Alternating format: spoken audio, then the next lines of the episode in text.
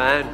Amen. Well, it's great to be here with you today, and we are launching a new sermon series today. It's kind of attached to the one we walked through in June. So, if you remember, the one in June was all about the trustworthiness of our God, a mighty fortress.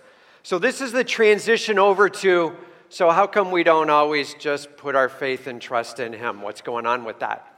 And so, why is it that sometimes my heart bends this way or bends that way? And, and so, we're going to talk a little bit through the heart that we have, the heart that's been affected by sin, and how that tends to impact our worship, all right? In fact, uh, if you remember back, for those who have been around for a while, we talked back in the Toxic series. So, this is like October, November, like a couple years ago, all right, two, three years ago, we talked in the Toxic series about this quadrants of the heart, the four quadrants of the heart. So let's throw this first image up here just to remind a little bit, and for those who weren't with us, to give you a little bit of information, all right?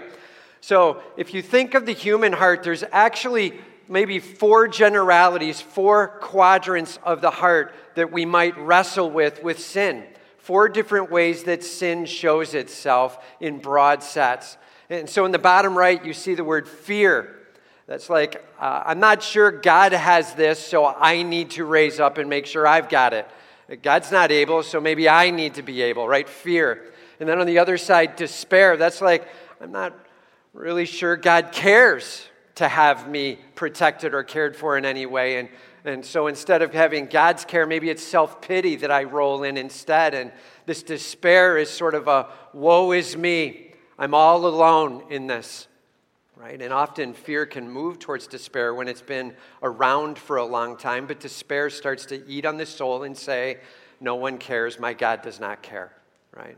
And then you go up to the top, anger. This is actually one that gets expressed out in a number of them. Anger can come out in several different of these quadrants, but anger coming out in that top one is like, I'm in charge. And God, why aren't you giving me what I want? And uh, I demand it be this way. And uh, that self rule and taking over. And, and that's what's going on with that top quadrant, all right? That top quadrant over on the anger side is all about you wanting your way. God, you're not in charge, I'm in charge. And then foolishness on the other side. Foolishness is the I'm not satisfied with you, God. Like, I want to be satisfied in the way I want to be satisfied. I want feel good stuff in my life. And so I'm going to go after it in whatever way I see fit. And all of a sudden, we start using different things to make us uh, have a sense of satisfaction in the moment. Foolishness, where we just run off and try to do whatever feels good. These are the four quadrants, and there might be a mix, and we're rarely just one of them, okay? Just so you know, we're all very complex beasts. You all get that, right? And so as we work through it, there's usually some mix of the quadrants, usually start in one spot, maybe bounce to another, and, and there's some different pieces that go on with that. But what does it look like as God starts to do a healing of this broken heart? Let's throw the second slide up here. So you can see we put the solution statements, the what it looks like as God starts to heal that quadrant. So as the fearful heart starts to begin to be transformed by the Holy Spirit's glory, we literally start to have a trust in Him. Just so you know, trust is not something you just muster up and fake on your own. Trust is something that starts naturally happening as God does a work in you okay? As your fearful heart starts to be transformed, you start to become a more trusting heart. The despairing heart starts to lean more towards hope. My God does care. My God is invested into me. My God does have a plan that is loving and gentle, and He's pouring it on. I have hope in Him. And on the top, the anger I'm not in charge. He is in charge. And a surrendering heart and as the Holy Spirit start doing a work and showing you the greatness and the strength and the power of the Almighty God and your lowliness and smallness and the wrongness of you declaring you're in charge, a surrender starts taking place and the anger starts getting set down. And in the foolishness, satisfaction starts coming out. You are fully satisfied in your God. And all of a sudden, you're finding Him to be so deeply richly awesome in your life, and you're not looking for other things to satisfy along the way. This is the end goal. Lord, heal my heart so that I'm looking like the outside, a trusting, hopeful, surrendered, satisfied follower of you. And all of God's people said, Right, and so, as we talk about our broken heart and our heart that needs to be transformed, we're talking about these quadrants and God doing a work to start to shape them out to what it looks like to put all of it into God's hands. All right? That's the quadrants of the heart. So, when we start saying, He's a mighty fortress, like lean on Him, just so you know, one or more of the quadrants of your heart are like, uh uh-uh. uh. Don't want to do that, really. Not going there. Why? What's going on within me that might cause me to pull back? Am I fearful? Am I in despair? Am I saying I'm in charge? Or am I like, sorry, I'm on a feel good tour and you aren't a part of the trip? And like, where are you on it? And let's make sure we figure out and sort of self diagnose over these weeks which part of me is tending to hinder me from a full out worship of my God. Are you ready for the journey? Terrible answer. Are you ready for the journey? All right, here we go, right? We're going to dive in. We're going to figure out. There's a little bit of reasoning within you as to what's going on. So here's the third picture. This is what we're going to be talking about today. So we're going after the fearful heart today. And what does it look like to become more of a trusting heart? Lord, transform me to become more trusting. All right? So if you know that you're wrestling with fear, wake up. Here you go. If you're like, I don't think that's me, like, hang on, it just might be. You'd be shocked how often fear creeps into everything, all right? So here we go. Let's dive in today, and we're going to start to look at one of the quadrants of the heart and how to go after a worship of our God with that. So turn with me, if you will, to Isaiah 41. Isaiah 41. And the sermon today is titled Trust, Not Fear. He holds my hand. Trust, not fear. All right? Isaiah 41. And the first step, if we're going to move from a fearful heart to a trusting heart, first step, recognize that God sets up kings and tears them down, not humans and their feeble attempts to control. It's God setting up kings and tearing them down, not humans running around managing politics, right? And uh, it doesn't really get managed as people try to manipulate and control. God is over it all, and we're going to see that roll out in these first verses here as we recognize God's full on sovereign rule. Everybody just say the word sovereign. He's in charge. And if we're going to move from a fearful heart to a trusting heart, we got to grasp He's got it all in hand. All right? Here we go. Starting in verse 1, he says, Listen to me in silence, O coastlands. Let the peoples renew their strength. Let them approach. Then let them speak. Let us together draw near for judgment. Let's just walk through that for a little bit. He says, Listen to me in silence, O coastlands. This is a lot like last week's and even a couple weeks back where we heard the words, Be still. Approach your God in silence, meaning, like, I'm not going to talk back. I'm not going to fight you. The be silent or the in silence means drop your arms, stop the fighting, right? Come to me not with a heart of fighting, but with a heart of understanding what I'm doing and letting me lead. He says, Listen to me in silence. Some of you, as parents, may have said those words to your kids, at least inside, right? You're in that moment where you're like, Listen to me in silence. I have a few things to say, and that's what's going on here. God's shaping and He's sharing with them a challenge that He's got. He says, Oh, coastlands, this is like all the nations from water edge to water edge. Like everybody, listen to this. Then He starts out, He says, Let and he has some commands. Now, just so you know, in the Hebrew, let's do a little Hebrew moment. There's verbs that are imperatives. Do this. Okay? Those are imperatives. Do it. And then there are verbs that are, they call them soft imperatives. Soft imperatives. And that's where they're trying to capture it's a call to do it, but it's a little bit more gentle and it's calling people to come along together in it. You will always, everybody say always, you will always see the words let us in the Old Testament when you're seeing that soft imperative. It's this call to do it. It's almost a command, but it's a little gentler and it includes the one saying it. He's like, let the peoples renew their strength. This is a call together for a renewing of strength. Now, if you go back up to Isaiah chapter 40, verse 31, there, right at the end of Isaiah 40, look what it says.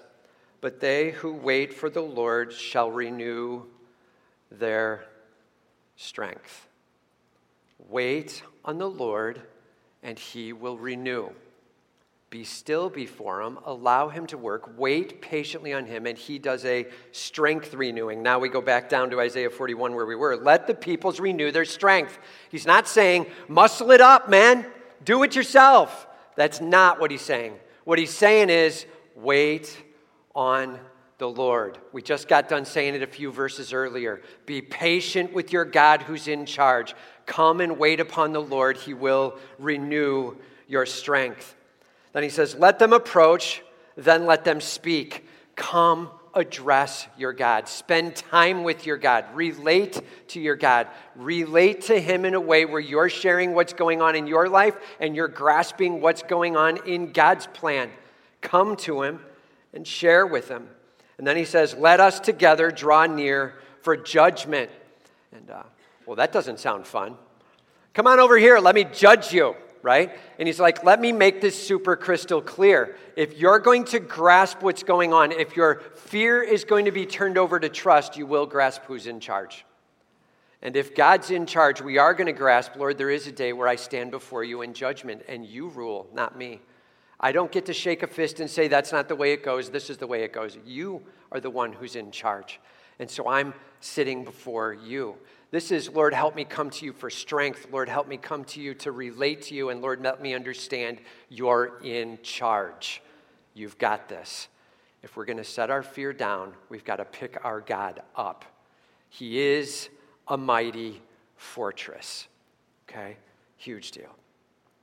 Now he says, um, Who stirred up one from the east, whom victory meets at every step? Let me just let that sit with you for a moment. Uh, who stirred up from the east?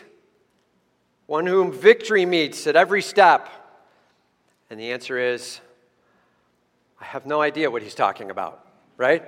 You might be like, I don't know what that means. And just so you know, these are great moments for you to have a commentary with, okay? So this is a really easy to understand sentence, and yet the context behind it is like, what is he talking about? And then you get into a commentary that helps show you a few things, and everything opens up. So if you don't have like an ESV study Bible or a, maybe a Bible knowledge commentary, one of those things you can just flip open and it gives you a little bit of insight, man, get a hold of one of those. We've got the Moody Bible commentary. We've got a few different commentaries in the bookstore here. Man, get after having one of those uh, on your bookshelf. It can really help in these kinds of moments. So if you actually went over to Isaiah 44, just a few chapters later, and you don't have to turn there, but at the end of Isaiah 44, there's a king that's mentioned there. The king is Cyrus. And Cyrus is in charge of all of Persia. And now you've got a picture in time here. We've got Isaiah writing, and some long time later, right, a couple hundred years later, we've got uh, Cyrus coming with Persia. And this massive resolving that's happening. And as Isaiah's recording down what's going to happen in the future, he's like, there's this one from the east that's going to come. And there's going to be an answer in him. And, and we end up finding out in chapter 44 his name will be Cyrus, and he will be king over Persia. And for those of you who are with us uh, as we walked through Daniel last year, and we talked a little bit about some of the different meanings in Daniel chapter 7 through 12, and there was the bear with two shoulders and one shoulder higher than another. It talked about this Media Persian nation, two nations, two kings, one king bigger than the other, right? Or the ram with two horns, one ram bigger than the other. It gave like a picture of what this kingdom looks like. Isaiah is giving the name. He's like, I ain't just giving you a picture. His name is Cyrus. And here in chapter 41, he's like, the guy from the east. Okay? So it's all coming together. This is the salvation that's going to come to Israel. Now, you have to remember when Isaiah was writing, he was in the time of the kings, and things were going pretty bad. Things were going really bad here. And as he's writing this, there's hope. What the Israelites and the Judaites, the people from Judah, didn't know was they were actually going to be taken away into exile. It was going to get worse. And then there was going to be an answer of Cyrus coming from the east that was going to take over. And as he took over Babylon, this place where they were in exile, and began to release them, he sent them back to Jerusalem to rebuild. First thing Cyrus did. Not a very godly man Quite frankly, not a righteous man at all. But God was using him, and as he sat down with the Babylonians and he saw what was going on, he's like, send these Israelites back home, send these people back to Jerusalem to build back there. And it was the way God was going to use man in this world to rebuild the nation of Israel in Jerusalem there. And God used Cyrus in that regard. Okay? So that's what's being talked about, a little bit of a history moment that a commentary is absolutely essential for, and just reading it isn't just going to reveal it. You'd have to read about five to seven chapters here to be able to pull it all together. All right? So that's what's happening. Who stirred up the one from the east? And the answer of who stirred him up is well, Cyrus is the guy. Who stirred him up? Who stirred up Cyrus? The answer is God Almighty. See, when you're in church, the answer is always right? So, who stirred up Cyrus to come from the east? The answer is, and I'm telling you, make sure you're all over it. God's in charge, He is sovereign, all right? And uh, whom victory meets at every step, meaning everywhere Cyrus went, he was winning. And he gives up nations before him. God is letting nation after nation fall before Cyrus so that he tramples kings underfoot. He makes them like dust with his sword, like driven stubble with his bow. Like Cyrus is just rolling through and everything is going his way. That's what's going on. God blessing this and giving this to Cyrus, but God's got a plan. It says, He pursues them and passes on safely by paths his feet have not yet trod. Cyrus is coming over from the east, paths he has not yet trod. People have come from the west and done some conquering, but from the east, this is going to be a new thing. He's taking paths he has not yet taken. So, this little statement about Cyrus is like, heads up, God's even in charge of the guy who's going to break you free. Huge deal. And, uh, he says, Who has performed and done this? Calling the generations from the beginning, I, the Lord, the first and with the last, I am He. Who has done all this work? I, the Lord. Capital L, capital O, capital R, capital D. Yahweh the one who has no beginning and no end, who is awesome in all that he is, the one who is personally being able to be known. He gives us that name, Yahweh. In fact, this name's so important to the Jews that they would never say the name Yahweh. They would always say Adonai instead because they never wanted to take the Lord's name in vain. It was that important to try to respect it. They would never actually say the name or the word. So they would always say Adonai in place of this all capped words here. And I, the Lord, the first, and with the, uh, and with the last, I am He. He is the first and the last, just like Jesus is the Alpha and the Omega, the beginning and the end. He is the first and the last. With God begins and ends all things. God's in charge. He sets up kings and He takes them down. He moves in this world. He absolutely is in charge of what's going on in all rulerships. Do you believe that? Like that means even in America and whoever's elected, and whether you're good with it or bad with it, God having some say behind that in what he's doing. Hang on, God's in charge. And all of God's people said, All right, big deal. He says, The coastlands have seen and are afraid. The ends of the earth tremble. They have drawn near and come. And uh, this connection together, there's like this fear that's going on. Can you feel it? And there's actually sort of an appropriate response here, but just so you know, these are guys that do not believe in God Almighty. And uh, these are unbelievers, and look what happens as all this starts rolling and God's in charge. It says the coastlands, well, man, they've seen it and they are afraid. They're having a proper response of fear of the Lord. They're grasping the bigness of God and they're nervous about it. It says they're trembling. It says they've drawn near and they're coming near to God. It almost sounds like an appropriate thing. Like a fear of the Lord seems to be going on. And then the next thing it says, everyone helps his neighbor and says to his brother, be strong. Right? That almost sounds good, right? So they're gathering together. They have a fear of the Lord. They're rallying around each other and like, be strong, man. It almost sounds like the church. Like, let's properly fear the Lord and let's rally and encourage one another. And so there's a lot of the similar things going on, but then you look at the third step. It says, The craftsman strengthens the goldsmith, and he who smooths with the hammer, him who strikes the anvil. It's like they're all saying to each other, Come on, man, you can do this. They're talking to each other real strong. Here we go. Saying of the soldering, It is good.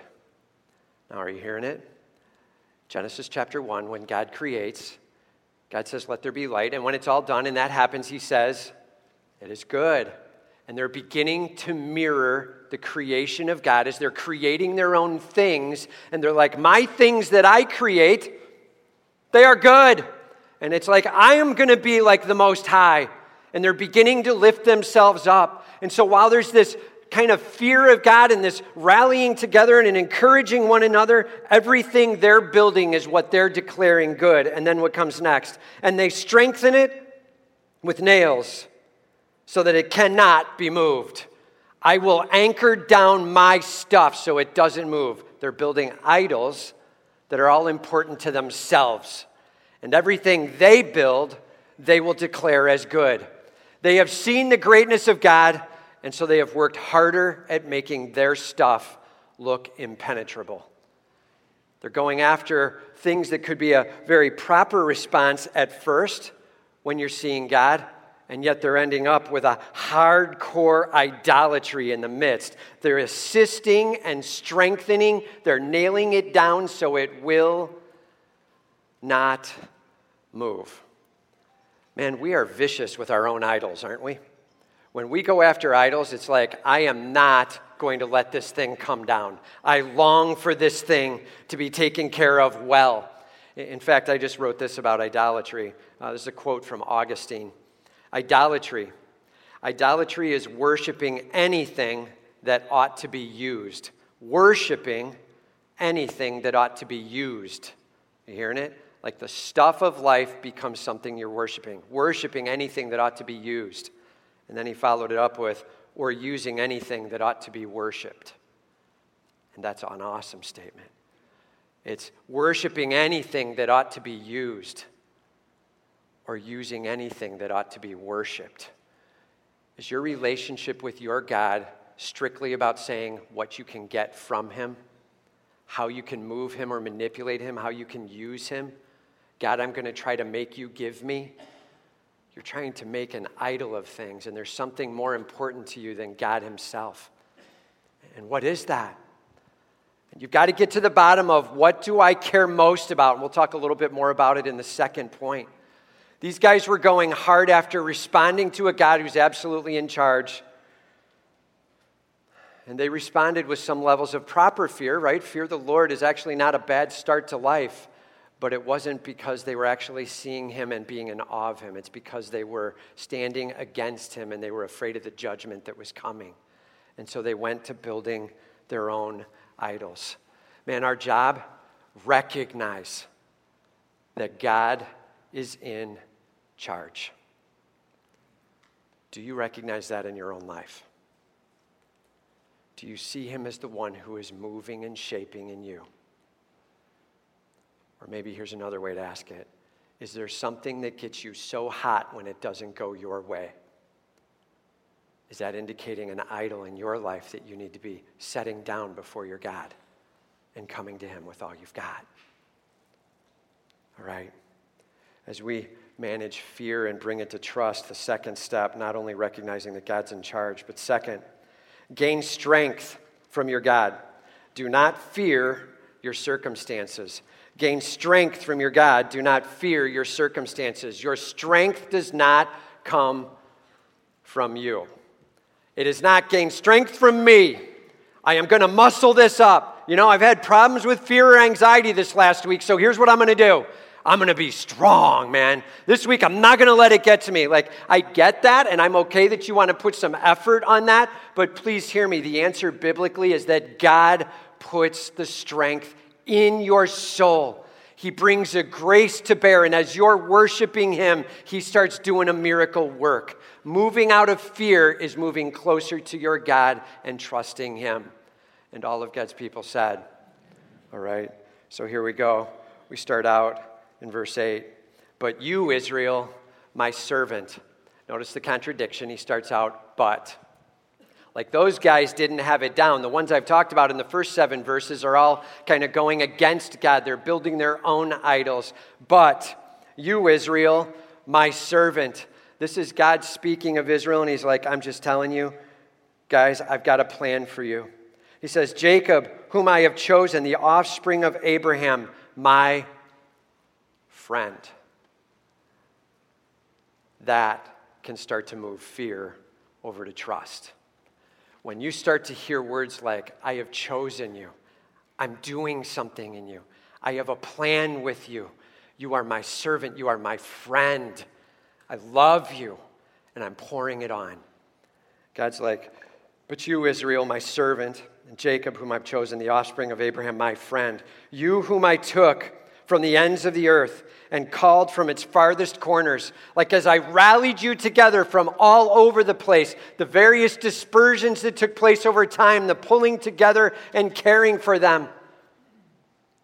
Man, I've got a plan as I'm doing it. He says, saying to you, You are my servant. I have chosen you, and I have not cast you off. I have chosen you, and I have not cast you off.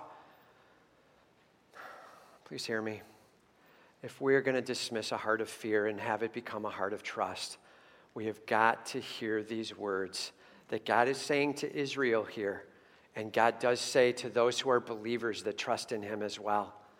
Like we see in Romans chapter 8, that we are the adopted ones, we are called His children, that He pours it on for us. There is a massive hope that comes in Jesus Christ, that we can have life in Him that we can have faith and trust in Him, that our fear can be dismissed as He begins to strengthen because we're hanging close to Him. Your fear subsides as your worship rises and you hand it all to your God. And He's like, Hear me. You are my servant, my friend. You are the one I have chosen. I have plans for you and I have not cast you off. And then He says in verse 10, Fear not. Fear not. Have you ever been in a moment where you've been absolutely petrified? Like something's getting to you, the anxieties are rising, you're really worried about it. Maybe it's something's going to happen to you. Maybe it's something that's going to happen to somebody you love, and your fears are starting to rise. And then some guy next to you says, Yeah, don't be afraid. Like, oh, thanks for all the help. Right? That does not help me. Like, don't do that. Yeah, I know not to, it's freaking me out, but I don't know where to go. Telling someone not to does not get the job done. He says here, do not fear. Like, why would he say that, man? That doesn't help. Look at the next statement. For I am with you. Now, that could stop some fear. He's like, listen to this. Don't worry, I'm right here with you. We've got this thing, and we're walking through it together. Do not fear. Eyes right here, look at me, right? That's God talking to you. Like, do not look at that. You're looking at the circumstance too much. You're getting all focused on what's going on out there. Man, look here. Look at me. I am with you. Now, that's a God who brings trust into our lives. And all of God's people said, Whatever you're wrestling with, be careful. Don't fix your eyes on the circumstance. Fix your eyes on the God of the universe who is right there with you. He says, Fear not, for I am with you. Be not dismayed. I am your God. And that word there, Elohim, the one with all power. I am the one who has all power in this world Trust me, hang with me. Now he says, Be not dismayed. That's another word for fear. And actually, just looking up a little bit of the detail, just so you know, that word, do not fear, remember we talked about the command form in Hebrew? That's in the command form. Don't fear, command form. And then this be not dismayed, it's also in the command form, but there's a little shift on it. It says, Do not do this to yourself. It's like, it's in the reflexive form, is what it's called. Don't make yourself get all wigged out. That's what he's saying with the word dismayed. You're wigging yourself out, man. Stop running the self talk that keeps exploring all the what ifs that could go bad. Don't force yourself to be driven down into fear. Look at me. I am your God. Super biblical interpretation. Don't wig out, right? Hold it together. Trust your God. You might be like, I don't know, man. I don't know if I really struggle with fear. And uh, it seems like maybe that's not my problem. And uh, others of you might be like, oh, I'm pretty sure it's my problem, right? And uh, so let's just do this. Let's talk about fear for a moment, all right? And I just wrote these down four fruits of fear. Four fruits of fear. Number one, controlling. Trying to control. High fear equals high control. If you find yourself trying to manipulate or control other people to get them into place, just so you know, that is usually driven out of fear. I say usually because it could also be like you're in charge, you just want your way, but usually it's driven from you are wigging out about something happening and you're longing to try to prevent that or make the right thing happen. Control. High fear equals high control, all right? That's the first one, controlling. The second one, avoiding. It's the exact opposite. If I can't manage and manipulate it, then I'm just going to get away from it. Avoiding. And that's usually a really high indicator of fear as well. But what if this were to happen? I'm leaving. I'm out of here, right? So, controlling and avoiding, those are both really strong fruits of fear. And then the third one, second guessing. Second guessing. Like if you're the kind of person that makes a decision and then the next minute you're like, oh, oh, oh, never mind, that was a bad decision. Maybe, maybe we should do, maybe we should do that. Oh, I don't know. Was I right in this? Maybe I should be more like, could it look more like? And you keep re going over and re deciding and wishing maybe you could have a do over again. And, right, you love the word mulligan in golf. And, right, like if second chances, second thinkings, and redoings, all of it well, that could be fear that's gripping you and you're afraid to commit to what needs to go on. Okay? Second guessing. So, controlling, avoiding, second guessing. And then the last one, people pleasing. Making sure that they're good with you. If you would prefer to stand in the middle ground and never take a side, and always try to not have anybody upset with you. And there is no right and wrong. I just want you to like me, and I want you to like me, and I want you to, and there is no truth in anything. Heads up, you probably have a pretty big fear of man going on. And you're really afraid of them coming down on you. What if they uh, set me aside? What if they speak ill of me? What if they damage some friendships? What if they talk against me? What if, what if, what if? And the fear of man starts rising up, and we're crippled in it and so we just become really amenable. We just start speaking nicely to everyone. We're never, ever having a challenge statement in at all. And hear me, I love being nice to people, and all of God's people said. There's nothing wrong with being nice, but being nice at all times because you never want to take a stand with your God because you're afraid of this person coming against you somehow, that's a problem. We need more a fear of God than we do a fear of man. We need to take a stand with our King on what's true. And all of God's people said, yeah, I was a little softer on that one. Did you hear that? And all of God's people said, Amen. right? And uh, we go after a fear of God, not a fear of man. And uh, fear, it can be complex, controlling and avoiding and second guessing and people pleasing. Here's a great, great quote. Ready? Uh, I've got it in an anonymous quote. I'm not sure who said this. Somebody somewhere said it, I'm sure. Ready? Uh, follow someone's fear and you will find what they worship. Follow someone's fear, and you will find what they worship. Your fear is always protecting something, and whatever you're protecting is usually what you're worshiping. Okay? And if you're protecting your God, then you've got a great, healthy fear of the Lord. But if you're protecting something in you and something going on with you, then heads up. You probably have a bit of an idol going on there.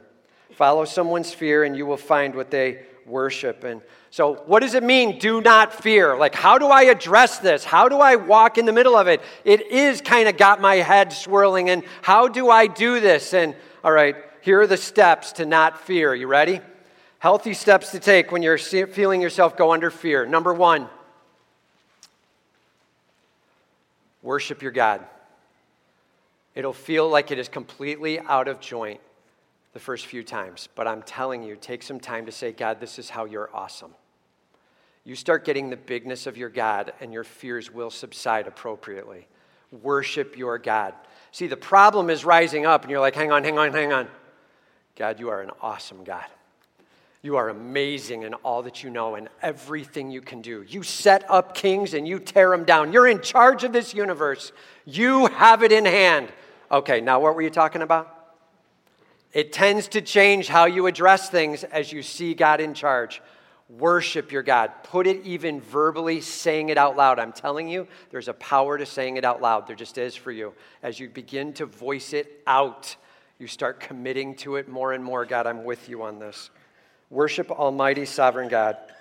Number two, try to identify what the fear actually is. What has you wigging out? That could be a little bit of an art, so don't spend a lot of time there, but try to identify what the fear is.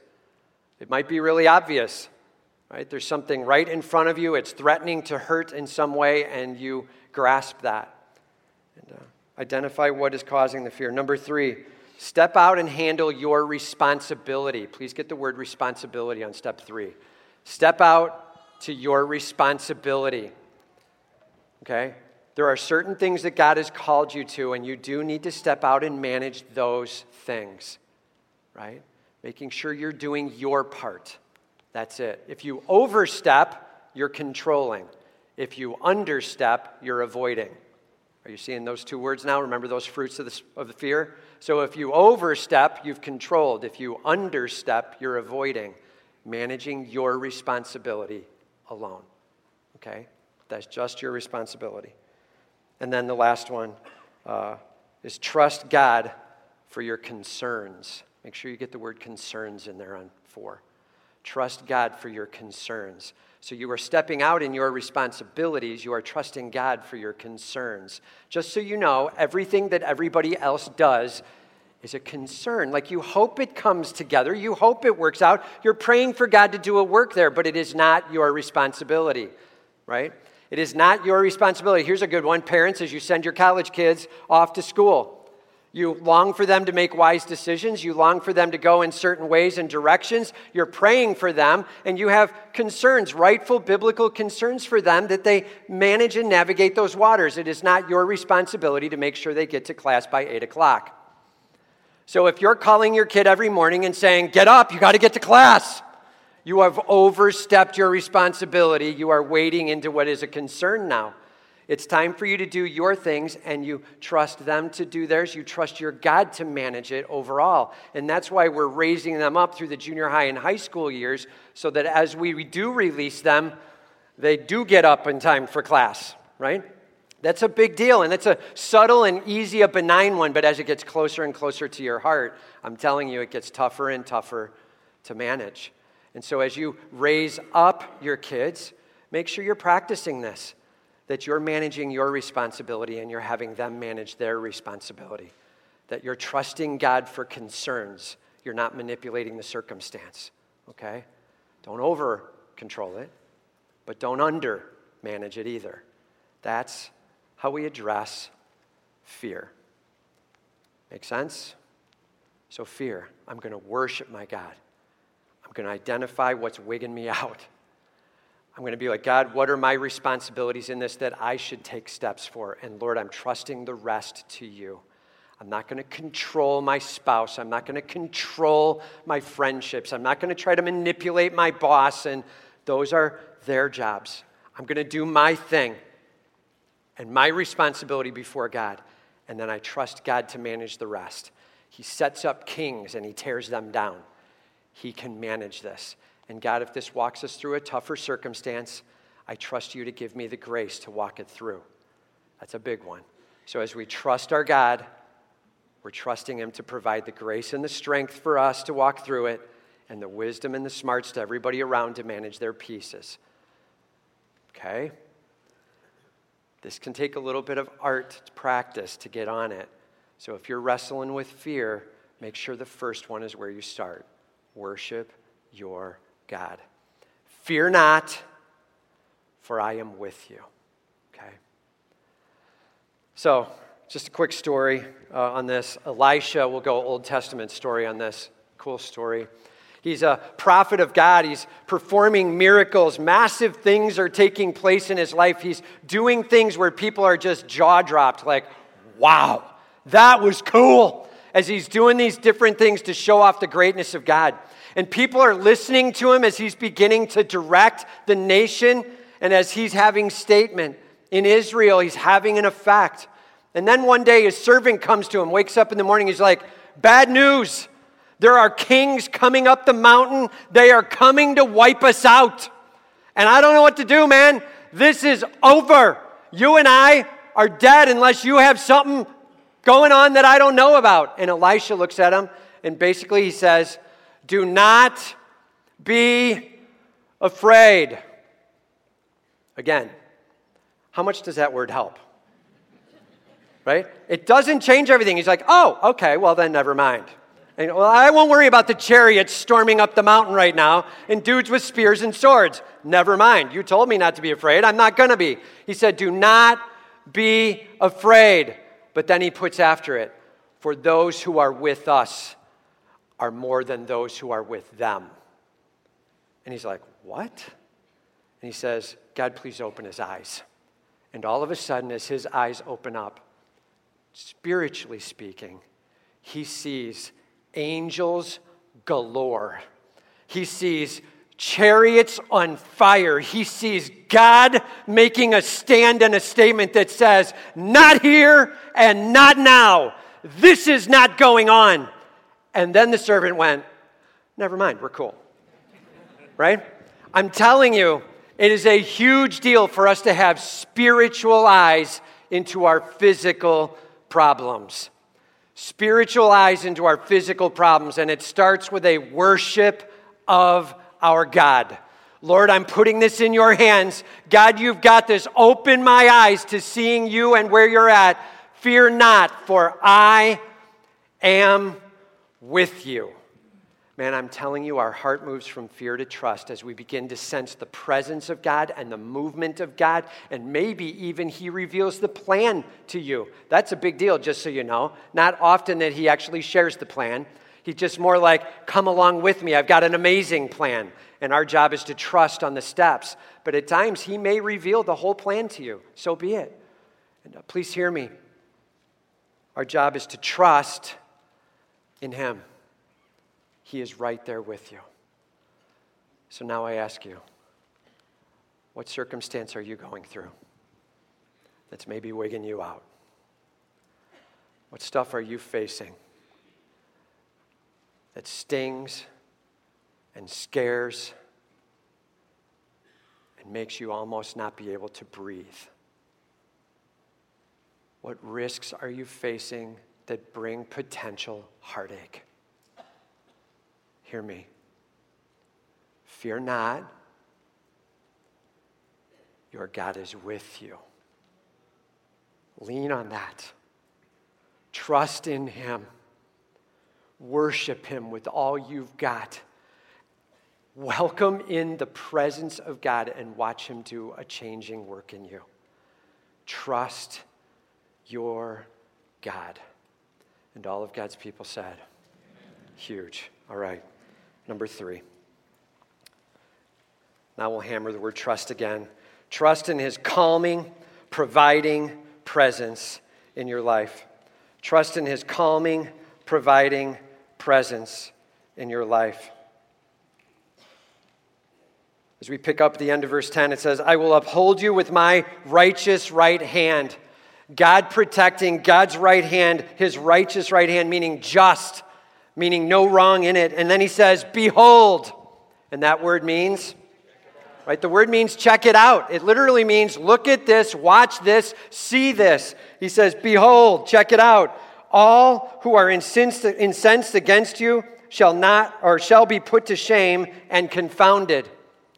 All who are standing against you, it ain't going to work out for them. He's like, hang on. I'm doing something huge. He says, Those who strive against you shall be as nothing and shall perish. Don't sweat it. I'm doing something amazing here. Stop looking at them, start looking at me. Stop looking at your enemies or the circumstances and start looking at your king and walk with him. He says, You shall seek those who contend with you, but you shall not find them. This is not a game of hide and seek where you're losing, right? He says, You shall seek them and not find them, meaning they ain't around, man. I'm moving and I'm doing a work. I'm pushing them away from you. Heads up. Now remember, this is written to Isaiah in a time where the kings are collapsing. They were going to go into exile. As the Israelites and the people from Judah are reading these kinds of words, they're like, God, where are you? And he's like, hang on. I move kings. And I'm bringing somebody from the east, and I'm going to be doing something amazing. Hang on. He says, For I, the Lord your God, capital L, capital O, capital R, capital D, Yahweh, for I, the Lord your God, hold your right hand. I am with you. Picture every little photo you've ever seen of an adult holding that little child's hand on the walk. I've got your right hand, and I'm with you. Just like a mom and a dad going for a walk with their little one, and as they wander out, you're kind of letting them go. You may even give them more and more of your hand, and you step it out, and then they get near something a little dangerous, and you just kind of pull in, and their entire body moves because you have way more strength than them, right? And you pull that little body in close. And if you're in a crowd and it's getting a little bit more dicey, you just pull them in right up against your leg as you're walking. You might even pick him up right there, and he's like, I am with you, and I am holding your hand. Hang on. You're not alone. You are not alone. You are not alone. This is a massive promise. Don't go after stopping the fear without practicing the presence of your God. That's what changes everything. Okay? You know, there's been a number of people in our body who've gone through surgeries this past year, and uh, one of our people in our body was going through a very hard time uh, on post op. And uh, for those of you who've been through post op, the dizziness and the pain and all the rest can be brutal, and, and uh, intubated and all the rest. And it was hard on him. And uh, the pain was huge, and couldn't talk because of intubation, and he just wrote down uh, on a piece of paper, holding his hand. That's it. The promise that we claim is the presence of our God. It doesn't mean that every pain is just gone. It doesn't mean that every circumstance is perfect. It means God is right here with me. And He's going to give me the grace and strength to walk through this. And He might even at times walk me around it. Praise God for those moments. God's got it in hand. Do not fear, trust. He is the Almighty God of the universe. And all of God's people said, that is moving a heart of fear to a heart of trust and worshiping in our King.